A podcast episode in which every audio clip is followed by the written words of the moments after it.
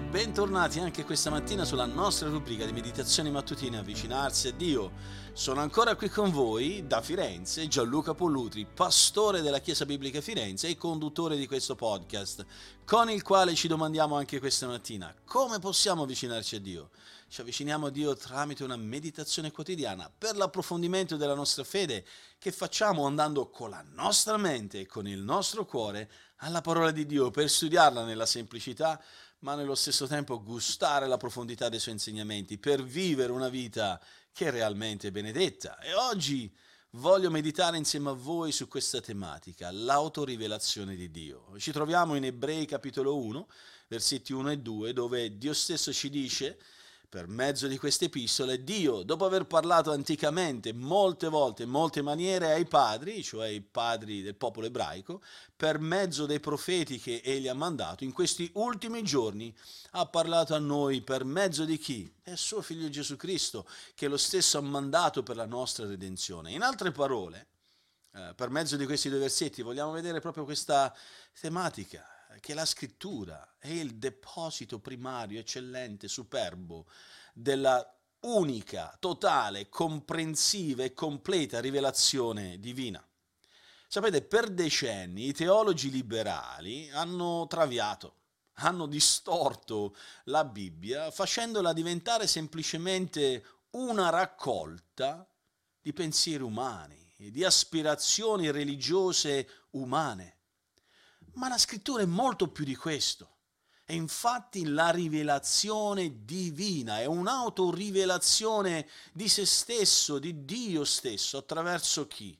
Attraverso lo Spirito Santo. Lo Spirito Santo ha mosso, ha preparato uomini che Dio voleva usare affinché quelle vere parole che egli voleva comunicare fossero inscritturate in questo libro. Ogni singola parola nella totalità riceve lo stampo dell'ispirazione divina.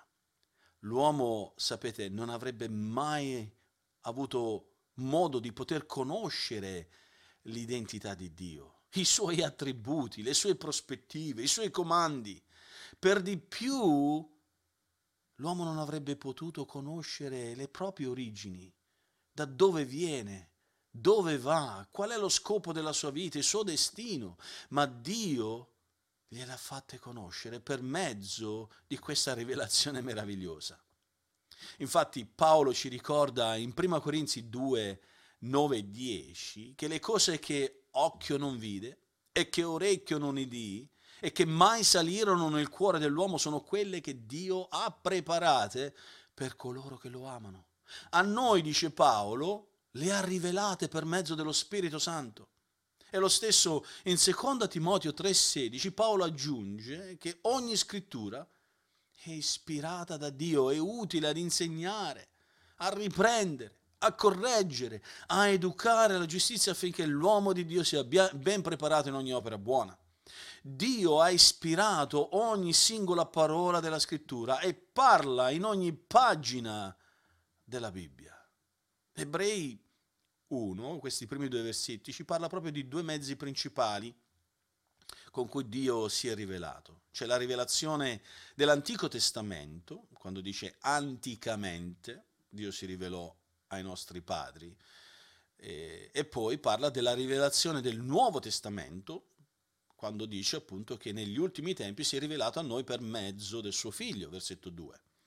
Eh, prima parlò ai padri del popolo ebraico per mezzo dei suoi profeti, così come troviamo nell'Antico Testamento. In molte volte, molte volte Dio ha mandato i suoi profeti per parlare al popolo di Israele. Questi profeti sono stati chiamati a scrivere quelle profezie che Dio gli ha chiesto di rivelare al suo popolo.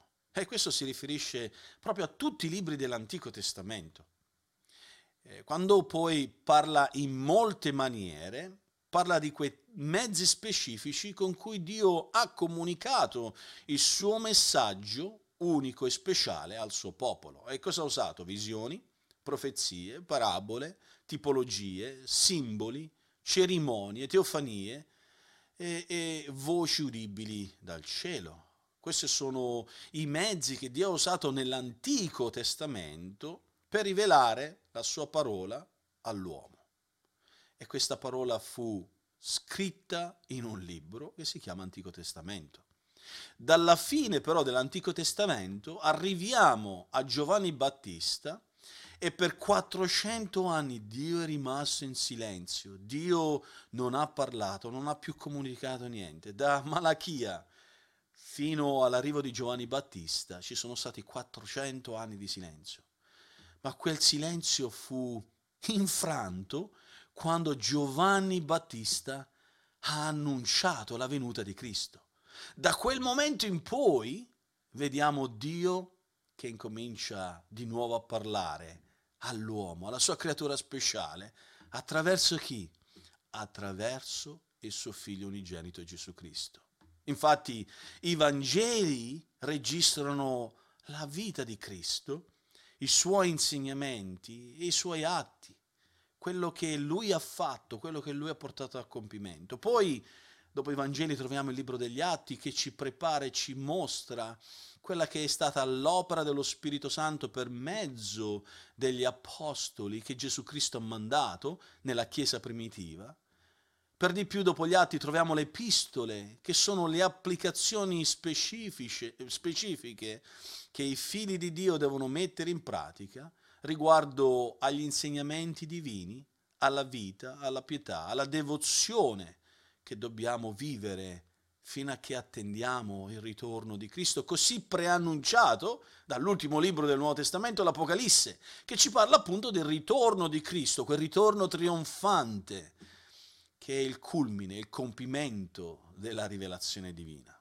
Carissimi, questo è un libro meraviglioso che non è semplicemente da tenere insieme alla Divina Commedia o l'Iliade o l'Odissea non solo istruisce la nostra mente, arricchisce il nostro cuore, ma nutre la nostra anima nel farci conoscere il nostro Dio, che per il non credente rimarrà un Dio che giudicherà a morte eterna, per il credente il Dio che salverà, salverà, salverà il credente nato di nuovo per mezzo di questa parola che ci aiuta a camminare in novità di vita. Per darvi alcuni suggerimenti applicativi, carissimi, voglio farvi una domanda. Non è meraviglioso conoscere la parola di Dio, la prospettiva che Dio ha sulla vita e la pietà, la devozione, su quella che deve essere la nostra storia qui sulla terra e di come dobbiamo vivere in una maniera che dà gloria e onore a Lui. E vedete, Dio non ha bisogno di noi, ma Dio ha voluto rivelare se stesso a noi in modo tale che noi, avendo bisogno di Lui, possiamo vivere una vita che lo onora, che dà gloria al suo nome.